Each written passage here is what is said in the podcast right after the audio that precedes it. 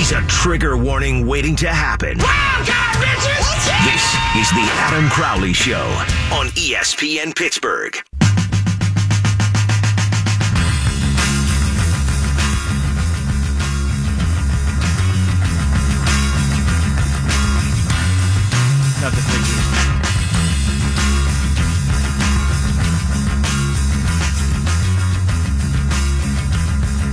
Tim Benz in for Adam Crowley again today. Josh Getzoff coming up to talk Penguins hockey later on.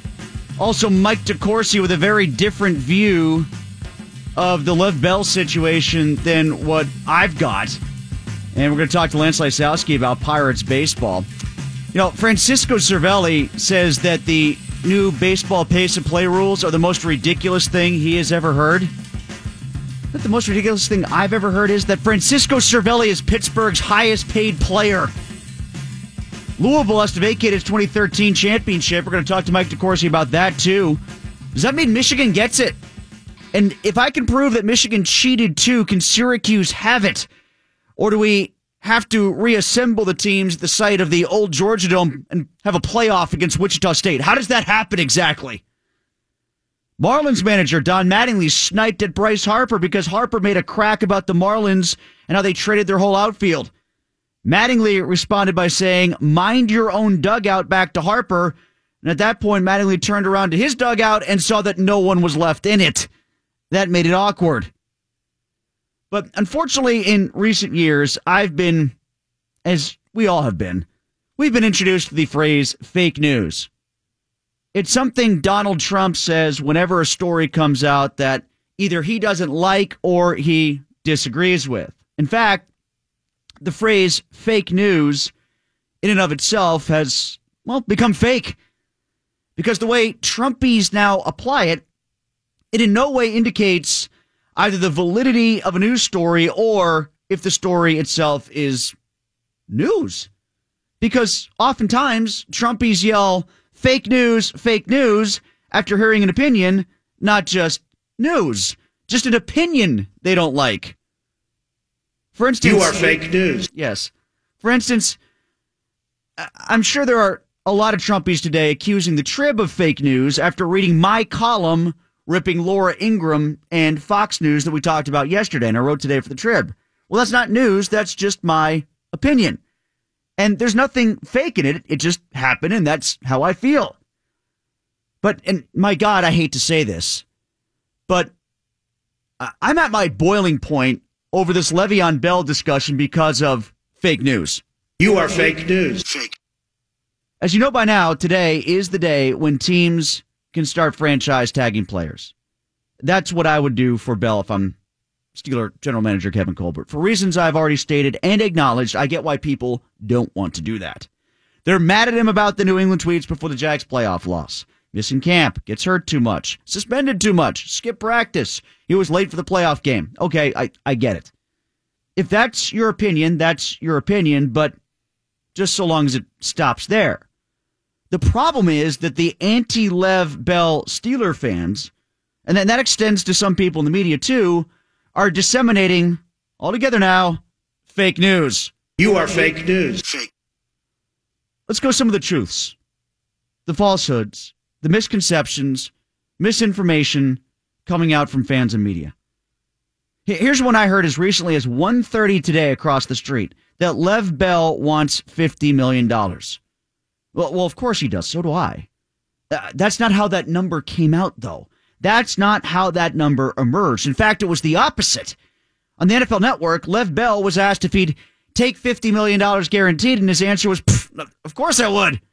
In fact, he said it like that. Of course I would. The same thing that I would have said if someone had said to me, Hey, Tim, the Trib offered you 50 million guaranteed to write four columns a week. Would you do it? Of course I would. The follow up question was, Well, how about 30? And Lev said, mm, I don't know. So the demand wasn't for 50 million guaranteed. It wasn't even a formal request for 50 million guaranteed. And there wasn't a follow up of, well, then how about 40 then? I remember the Steelers were willing to have their name on a piece of paper for him at 42 million roughly over three years, but the guarantee language wasn't to Bell's liking. So it's not 50 million or bust from Bell. In fact, he said at the Pro Bowl that he'd probably give a little. So, fake news. News. Fake news. Here's some more fake news. Bell will cost too much if the franchise tag is put on him or if they sign him long term. Uh, someday, yes. Long term. If they never adjust or tweak his contract, yes. Four years down the road, Bell will cost too much. But frankly, you can say that's the case for Ben Roethlisberger four years from now or Antonio Brown. They renegotiate deals all the time. Fake news. Fake news. And on the franchise tag this year, Bell is likely to make $14.544 million. That's only 2.4 million more than what he made last year. As of now, the Steelers are still six million under the cap. If they get Bell in the franchise, they'll be around seven million over. But they release Mike Mitchell. That saves them like five to six and a half, somewhere in that neck of the woods, depending on when. And they can still lower Ben's cap number whenever they work out his new extension. They can rework AB's deal. They can rework a deal that they've got on the books for Joe Haden. I mean, last year, knowing that Bell may still have to play on the $12.1 million tag come September, the Steelers still made an offer to Dont'a Hightower and they eventually signed Joe Haden, knowing that Haden would make 11 million this year with Bell's status still in question, but working for a long-term deal. Plus, they have Harrison Ladarius Green coming off the books. They could even trade or release Ramon Foster and start BJ Finney if they really needed to, but I don't think they will. But they could. But it doesn't come to that, but it could. So, Lev Bell too expensive? Fake news. Fake news. Here's another one. Franchise him and let someone else someone else take him off your hands for two picks. Fake news. Fake news. No, no, no, no, no number one pick is coming your way. No pair of number one picks will come your way for Lev Bell. Like that almost never happens. And no one is going to give that up when they can Get them on the open market next year. Also, if no one does that, then you have to live with the franchise tag. And if you can't afford the franchise tag, which they can, then you'd be stuck. And this has become my favorite point. Bell's numbers were down over 15 games last year as opposed to 12. Fake news. Fake news. Okay, this one technically is true. His numbers were slightly better overall this year versus last, but he played three more games, so his critics are right. On average, his numbers were down. Here's the thing, though. Here's where stats become fake news when we ignore why the statistics have become what they are. Critics of Bell spent the first three weeks of the season crushing him for missing camp, right? And blaming his slow start on missing camp. Assigning the reason for his slow start to his absence because damn it. When I was at Polk High with Al Bundy, we practiced three times a day, and I never missed a day of practice, let alone all of camp. Hmm. Give me another imp and an iron. So, okay, he stunk the first three games because he missed camp. How'd he do after that? How'd he do in 12 games versus 12 games? The 12 games he played in 2016 versus the last 12 games of his regular season this year. How do those numbers compare? They were virtually identical. That's how they compare. His receiving totals were exactly 17 yards difference, and his rushing totals were 157 yards difference. 120, sorry, 1268 versus 111 or 1111. So 1,268 yards versus um, 1,111 yards. So basically, he had one extra big game. And that game was the Baltimore game at the end of last year when the Steelers needed him to play, and he had 122 yards against the Ravens. We only got 14 carries against Houston this year in week 15 and averaged just a shade under five yards a rush in the process. So, if you are someone who bashed on Bell because he had a bad start due to missing camp, then don't ignore that alleged huge impact on his statistical output now, five months later, just because it fits your argument better.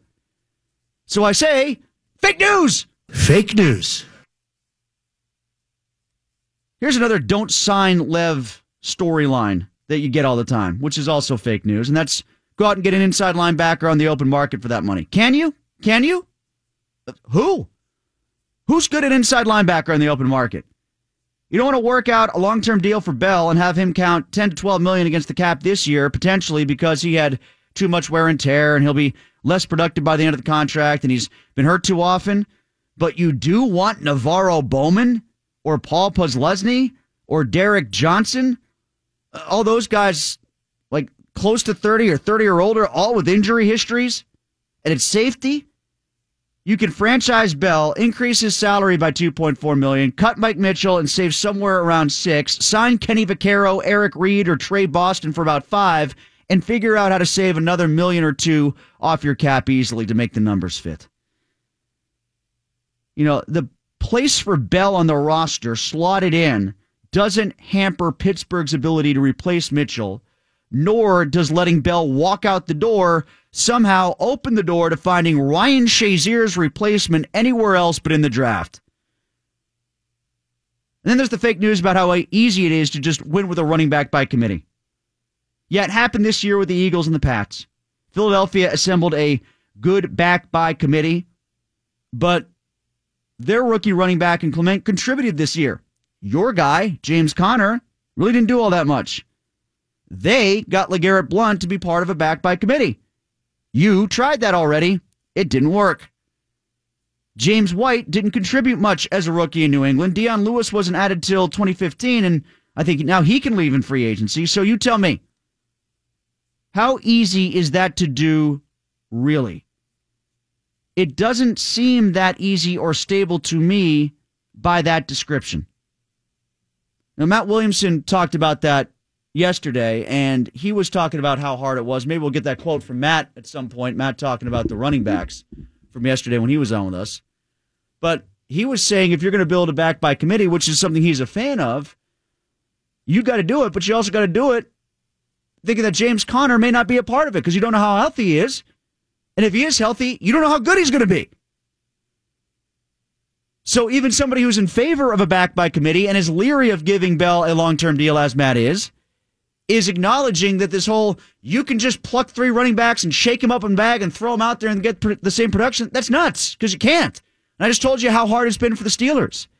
They've missed on a first round pick before. You might remember his name was Rashard Mendenhall. Yeah, they got productivity out of nowhere with Willie Parker. And Willie Parker was the kind of guy who changed games with one play. Then we all bitched because on a bunch of other plays, he didn't get any yards. So, like, let's be even in our analysis here when it comes to Bell. And I will, I will revert back to a point that I made in print in the Trib on Monday, and I said here on the air yesterday. If he had signed that deal last year, would you be mad? If he had actually signed that piece of paper and taken a deal that, in essence, would have kept him here for $42 million and three years, if he'd been okay with the guarantee language, because that's what they were trying to do. I mean, I, can understand why being a running back makes Bell antsy, makes him leery, makes him not want to trust the organization, doesn't want to trust any organization because you can cut me at any time. I get that. But it's clear the Steelers want to keep him here for at least this year, after last year, and 2019. So, you know, knowing that, if the Steelers had committed themselves, and it would have been a commitment, to Bell for three years. Would you be mad if he was on the books this year, 2018, and 2019? I don't think you would. Because you'd be 10 times less mad at him because he would have showed up for camp and he wouldn't have had the slow start as a result. You'd be mad about how he handled himself Jacksonville week. That would remain. Sure, I get that. But the I think so much of the analysis of people saying that Bell should go beyond the fake news stuff, beyond fake all that, news. yes. That aside, I think the reason why we're having such an intense, in-depth discussion about whether it's worth it to keep Lev Bell or not is rooted in the fact that we're mad at him is rooted in the fact that we don't like him right now because how he's acted and he's coming off as greedy and what his number is going to be on the cap is something that we wouldn't pay attention to because off the top of your head, I think a lot of you out there right now don't know how much Antonio Brown counts. Why? Because he was productive. And Lev Bell was more productive than we're choosing to remember right now because we still have to see them pay him. It's not your money it's your team as a fan, but it's not your money. It's their money. They can afford to pay him. and they can also afford to get him under the cap. So at least one more year of Le'Veon Bell makes sense. And if you want to say that he shouldn't be here because he's too much of a pain in the ass and you're mad about how he handled himself and you think he's a suspension risk or he's an injury risk for this specific year, okay, I'll listen. I'll disagree, but I'll listen and I'll understand. But let's not make up facts. Let's not fake news this just to fit our argument. That's my plea moving forward for what could be still another six months of this or five months, uh, five months, five months of this roughly. No, actually six. It could go all the way to basically September, right? So we could be doing this still with Lev Bell for another six to seven months. And we're going to keep manufacturing stats and manufacturing stories and making up things to fit our arguments, but we don't have to. You can just say, I don't like him and I don't want them to sign him. I'll disagree, but okay. But let's not manipulate storylines and facts and things of that sort just to make him look worse in the process. Because you might be mad at yourself next year when he's still on the team and you're cheering for him at Heinz Field because he's racking up another 1,260 something yards and you're in the playoffs again. So agree or disagree. 412 922 2874. You can also tweet me at Tim Benz PGH. Uh, we'll get to that clip from Matt Williamson about the back by committee thing. Josh Getzoff is going to join us in this hour to talk about the Pittsburgh Penguins as well. Uh, we've got some more talk about the, um, well, that DirecTV story that we just sort of threw in at the end yesterday is really interesting to me as it relates to football fans and how much you're willing to pay for the game of football. We'll get to all that. I got to mix some Pirates when we come back to Lance Lysowski at six, but uh, when we come back, we have to talk about the address from Bob Nutting to the team and some of the ridiculous statements that came from the Pirates about the pace of play of baseball games. We'll do that too when we come back. Tim and for Adam. Fake news. All right, back in for Adam. Tim here with you. Uh, Mike DeCourcy coming up in the second hour of the show. Josh Getzoff at about 4:40. Uh, Josh and I will uh, talk some Penguins hockey. Eli Rogers from our conversation over the weekend on SNR and ESPN Pittsburgh in the six o'clock hour, along with Lance Lysowski. I'll be talking college hockey tonight with Derek Schooley on the Derek Schooley Show down at the hangar in Moon Township at 7 o'clock. So, packed day for me today. If you're just tuning in, we are talking about the fake news that's out there for Lev Bell and some of the misinformation, disinformation, incorrect information, uh, overreaction, hysteria, hyperbole, and things that are going on. It, it, it's as simple as this. If they get him on the franchise tag and he plays well, it's worth it. And uh, you could agree or disagree, but just do it with a grain of truth as to why you're making the argument that you are. 412 922 2874. Uh, speaking of hyperbole, how about Francisco Cervelli today down in Bradenton? Again, I just cannot believe that he is the highest paid player for the Pittsburgh Pirates right now. It just blows my mind. But he was asked about the new pace of play rules that we discussed yesterday. and Cervelli actually the the way that he phrased it made it funnier than anything else. Cervelli said that the reason why baseball shouldn't mess with the pace of play and put in the rules about the mound visits is tempo. He said it's a game about tempo. And sometimes you got to go out there and change the tempo up on a batter. Sometimes you got to go out there and change the tempo up for the pitcher. And I'm thinking to myself the whole time while he's talking, yeah, tempo. That's the exact reason why they're changing the pace of play, Francisco. Don't you get it? He said it's the most ridiculous thing he's ever heard. Most ridiculous thing he's ever heard. Isn't he part Venezuelan? Like the most ridiculous thing I've ever heard is someone kidnapping Elias Diaz's mom. That's about as ridiculous as it gets to me. Most ridiculous. Why is it ridiculous to say you want to shave a few minutes off a baseball game? Why is it ridiculous to say that you want to get the average baseball game under three hours? Average. That means three hours and two minutes under average. Three hours and three minutes under average was it three hours and four, three hours and six, whatever it was? That's the average. That's not good. I mean, like an average for baseball should be around 230, 245. For, for the kind of game that baseball is, when I say should, for the kind of game baseball is, that should be the average. Anything else is just too long. And baseball is struggling as a result, but and we'll get into this with Lance Lysowski when he comes on at six too. Uh, you're getting blowback from catchers and managers, many of whom used to be catchers on this, because they want to feel important. They want to feel like they matter. They want to feel like they're influencing the game. And even George Kontos today, who is a pirate pitcher, as you may not remember from the trade deadline last year and his short time before he got hurt, even he was saying that sometimes you don't want the catcher out there. And like I said yesterday, the guy who got the most mad was Gerrit Cole last year about pace of play and catchers and managers coming out to talk to him. He'd go crazy every time it happened. So if the pitchers don't like it and the pitchers don't feel like they need it, then why is it so important? So the catcher feels important? You know, so every catcher feels like he's Jake Taylor from Major League or something like that? Honestly, it's so screw the catchers. So what? I don't I don't need to see them walking out to dictate terms of what the manager wants and you know that, that's like one angle to all of this when it comes to pace of play with baseball that drives me nuts is why is it so accepted that everything can stop in baseball when there's tons of stoppage time anyway like why is baseball the only place where it's accepted to have the manager come out and delay the game to scream at the official? That's only happens in baseball.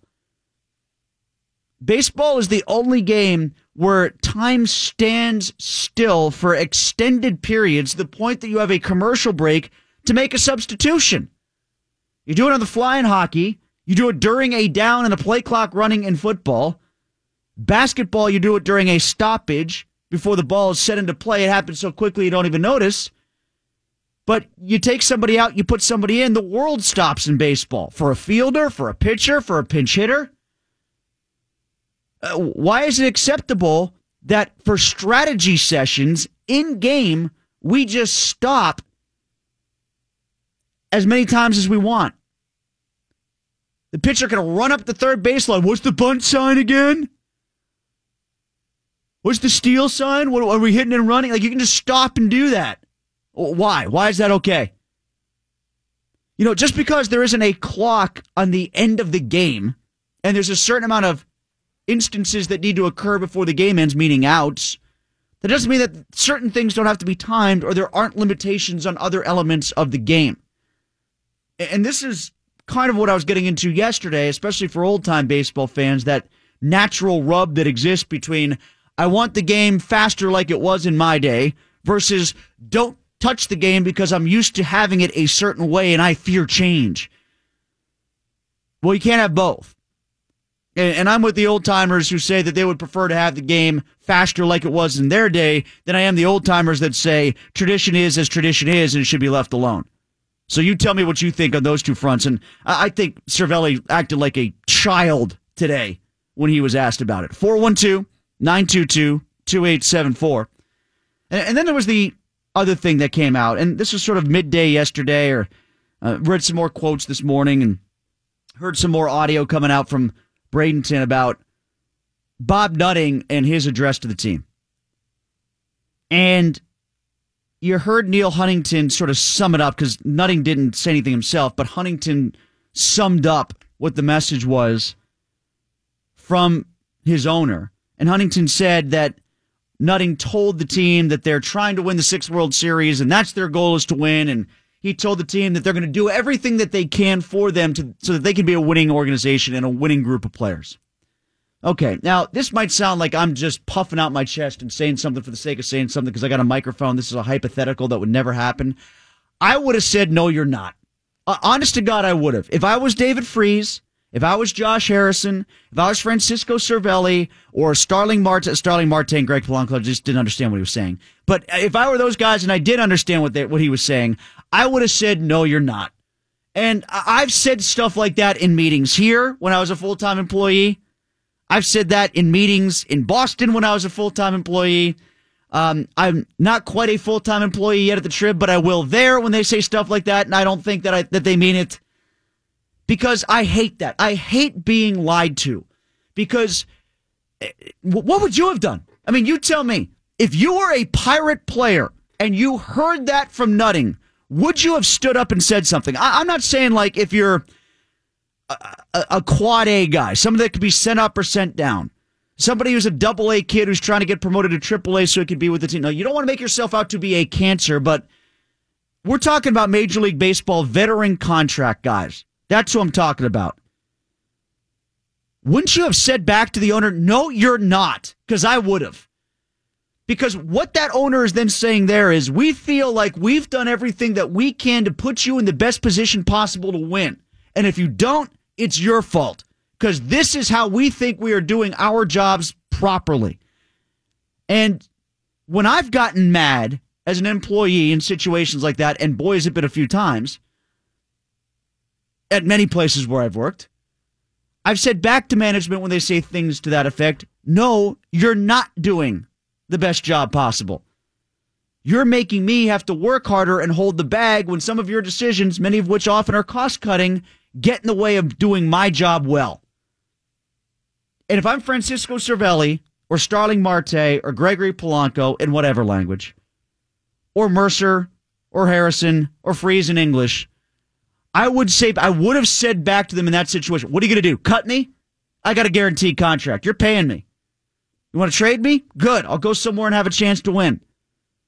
But don't tell me and don't tell us that by trading away our best offensive player and trading away a guy who would be on our rotation and maybe our best starter, that by giving those guys away for a bunch of guys who may not be on the roster for most of the year, who have never been established major league players, you are not doing the best job possible to put us in a position to win. And I and there would have been nothing wrong with that. You could view that as being insubordinate.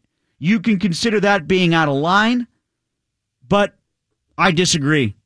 I actually think that's very much within the players' rights. And uh, based on the collectively bargained contract that they have, it's like you're being dared to do it. And I would have taken them up on the dare. You know, because it's it's one thing to do that to your manager and then have to be in the same clubhouse with him 162 days. It's one thing to say that to the general manager and know that he could send you to Tampa or Florida and make it worse just because he's pissed. But that guy, that owner, how often is he around? You're not going to have to interact with him. Tell him, Tell him what you think. Because you're being lied to. As an employee, you are being misinformed and you're being sold a false bill of goods. Furthermore, you are being told then that this team, in their eyes, has been placed in a position where it should be able to do its job. And if you don't do yours, then it's on you. Don't tell me that when I know it's not true. Don't tell me that it's sunny and 80 outside when it's snowing on my head. And that's kind of, so they're not just doing it to us in the media or you in the fan base, they're doing it to their own guys. 412 922 2874. And, um, you know, we've spent a lot of time, I just spent a lot of time talking about Lev Bell or Antonio Brown throwing a Gatorade cooler and filming Facebook Live while Mike Tomlin was talking. Martavis Bryant acting up multiple times. We've spent way too much time in this city this year talking about being insubordinate and not honoring the respect of the coach or ownership. Yeah, unfortunately, this has been a real storyline. But in a situation like that, I think a little insubordination is called for, or a little galvanizing of the players and who they are and what they are. Like, you know, again, to use the major league reference, I don't know if you want to have a cardboard cutout of Bob Nutting and strip off his clothes with every win. That might be counterproductive. I'd want him to keep on as many clothes as possible. But whatever it takes for them to do the us against the management routine, I'm in favor for. I'm in favor of. They should do it. And if that means griping back when they're being told one thing and they know it's false, so be it. When we come back, we'll talk a little Penguins hockey with Josh Getzoff, Penguins play-by-play man. You can hear him on 105.9 The X. He also has the Mike Sullivan Show tomorrow. So we'll talk about the Pens approach the deadline. Grabner, Brassard, Letestu, Pageau, all these other names that you've heard. The likelihood of these players coming here is what and how much will it help them win another Stanley Cup? We discuss all that with Josh when we come back. Tim Benz in for Adam.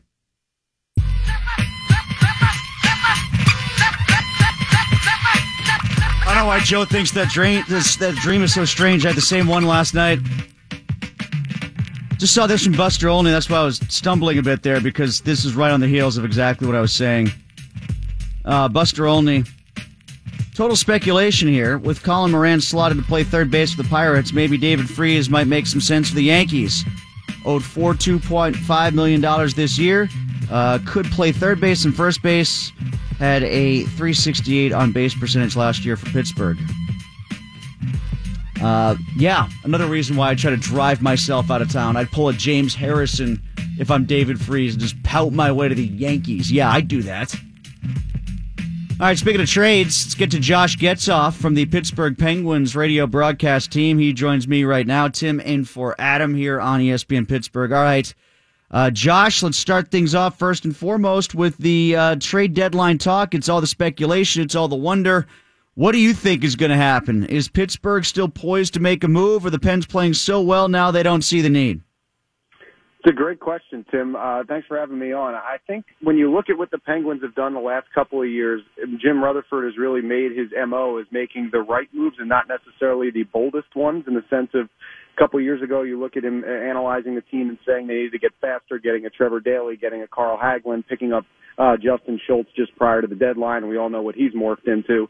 Uh, and then last year, there was relative quiet uh, on the Penguins front, getting Ron Hainsey and Mark Streit, who ended up being pretty two or two pretty dependable guys. Obviously, more so Hainsey than Streit down the stretch for the Penguins and winning the cup last year. So I think when you look at how the team is playing right now, that has to factor into it. They've been a totally different team in 2018. Uh, aside from Patric Hornqvist and Tom Kuhnhackl's recent injuries, they've also been a lot healthier, especially up front.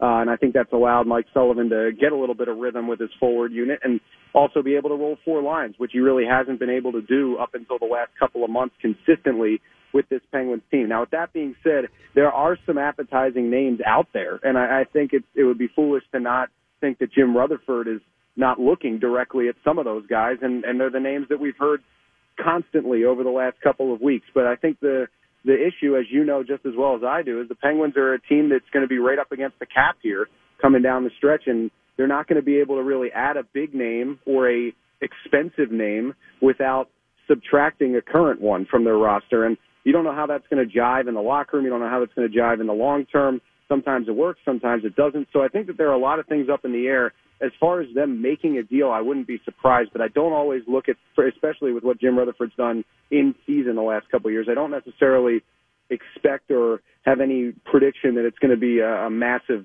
move with a big name coming here. Well, Brassard would be a big name, and that's the one that everybody's talking about. Is that an overrated target in your opinion? No, I think uh, you know Derek Brassard's a great player, and I, when you look at the Penguins as well as Riley Sheahan plays, has played, I should say. We've said, I know I've talked to you about this, talked to a lot of people about this, that if Riley Sheahan's your fourth line center when you enter the Stanley Cup playoffs, you're going to be a pretty darn tough team to beat uh, up da- down the middle. And if that third line center is Derek Brassard, it makes it even more difficult when you think about the possibilities they'd have. But, you know, Brassard is a guy who's, I believe, also under contract next year. So he's not a true rental and that potentially could have some after effects with the Penguins this summer. You look at some of the guys they're going to have to deal with, namely Patric Hornqvist, uh, but Riley Sheahan's also a restricted free agent. They have some other guys in there they're going to have to make financial decisions on, namely Bryan Rust. Uh, who's going to be owed a big payday. So you bring in a contract like Brassard, there is an after effect to that in the immediate future with the team. Now, if Jim Rutherford can find a way to make it work, which I have no doubt he's trying to do if he can swing a deal for Brassard, then the Penguins vault to the top. I mean, there's no team that's deeper than them up front. Their defense has been way better here in the 2018 calendar year, and Matt Murray seems to have found his stride. So uh, Brassard is, is an acquisition that I think puts the Penguins on another level. But that's why I believe that a lot of people are talking about him right now, and, and for good reason because of what he would bring to the table. And we've all seen firsthand uh, what he could do in the playoffs because he's done it so often against the Penguins over the last few years. Is Grabner being talked about because he would be a target for Pittsburgh in and of himself, or would he be brought here to offset Sheary being traded in terms of a salary dump to bring somebody in like Brassard?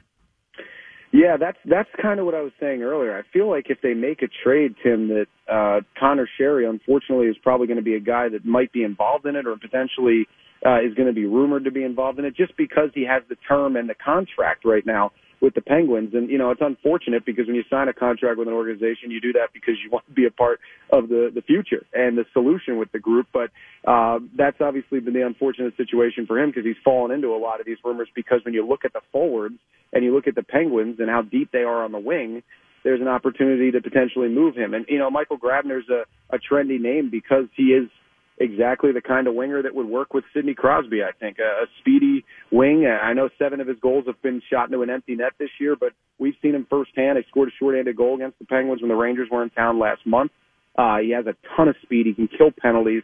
He just would give them another option on that right wing, which is as deep as any team in the league. I think when you look at what they have when they're all healthy, uh, now you throw Zach Aston Reese into the mix, who I know has been playing more on the left side, but can also play uh, on the right as well. And it makes guys expendable when you when you're trying to add a key player here down the stretch. So yeah, I wouldn't be surprised if if Sheary is a name that gets tossed around if there is a move to be made when it comes to adding salary, uh, just because of those reasons alone. Yeah, I just don't want to see Grabner or Brassard go anywhere else because they kill the Penguins.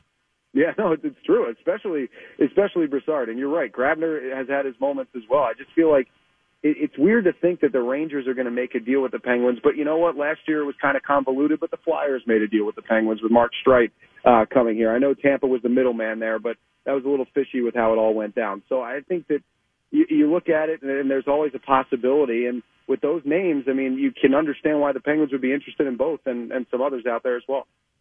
Being joined by Josh Getzoff, play-by-play voice for the Pittsburgh Penguins on 105.9 The X. You've got the Mike Sullivan show tomorrow on The X, right, Josh? That is correct. Who enjoys doing the show more, Rutherford or Sullivan? Let me uh, rephrase. Who, who enjoys doing the show less, Rutherford or Sullivan? depends uh, what day of the week, uh, and depends on the result of the most previous game. I will say this: both of those guys are extremely gracious with their time to sit down with me every other week because they are busy. Uh, as Mike Sullivan always jokes, he he always wants to do his his regular job at some point during the day, which is coaching uh, the team. So uh, you know, he he obviously has been extremely gracious with his time. Jim Rutherford's been very forthcoming when I've talked with him as well uh, about anything and everything under the sun with this team. As far as who enjoys it more, I'm going to give it a push, and I know that's the cop out answer that you're not looking for, but I think both of those guys.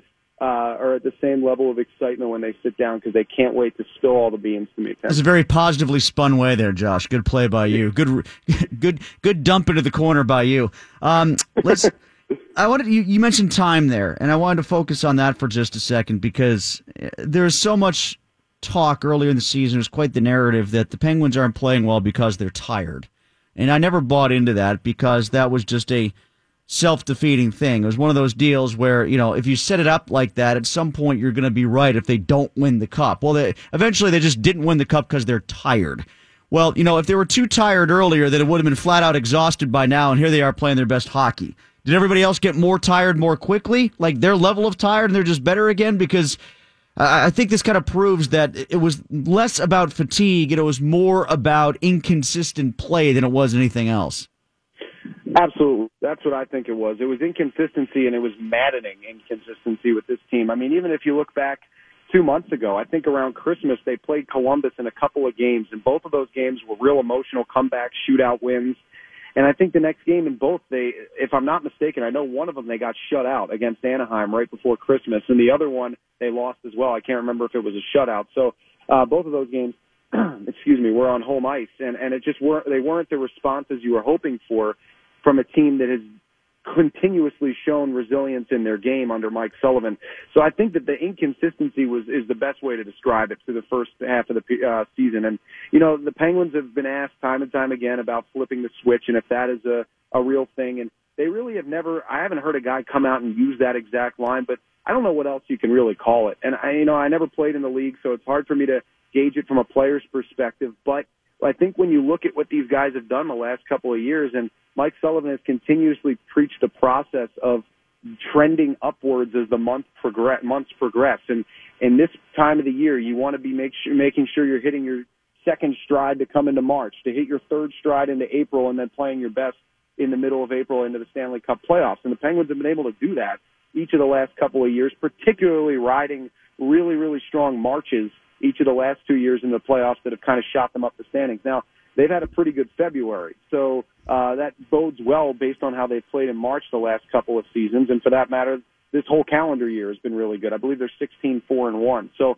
uh, is it a matter of a flipping of the switch? I don't know any other way to describe it because I feel like the group understands the urgency needs to be there now. And to their credit, and it does start at the top with how the big guns have been playing, and it kind of trickles down to all the uh, depth that's produced here recently, and you, you get some fresh legs in there that maybe haven't consistently given you a jolt, and Dominik Simon and uh, JSD at times, but when they did score, when they came up with points for this team, they were significant goals. And then Zach Aston Reese has obviously been a spark here recently, and it shouldn't be lost on anyone the, the performances in times of need by Tristan Jarry and Casey DeSmith.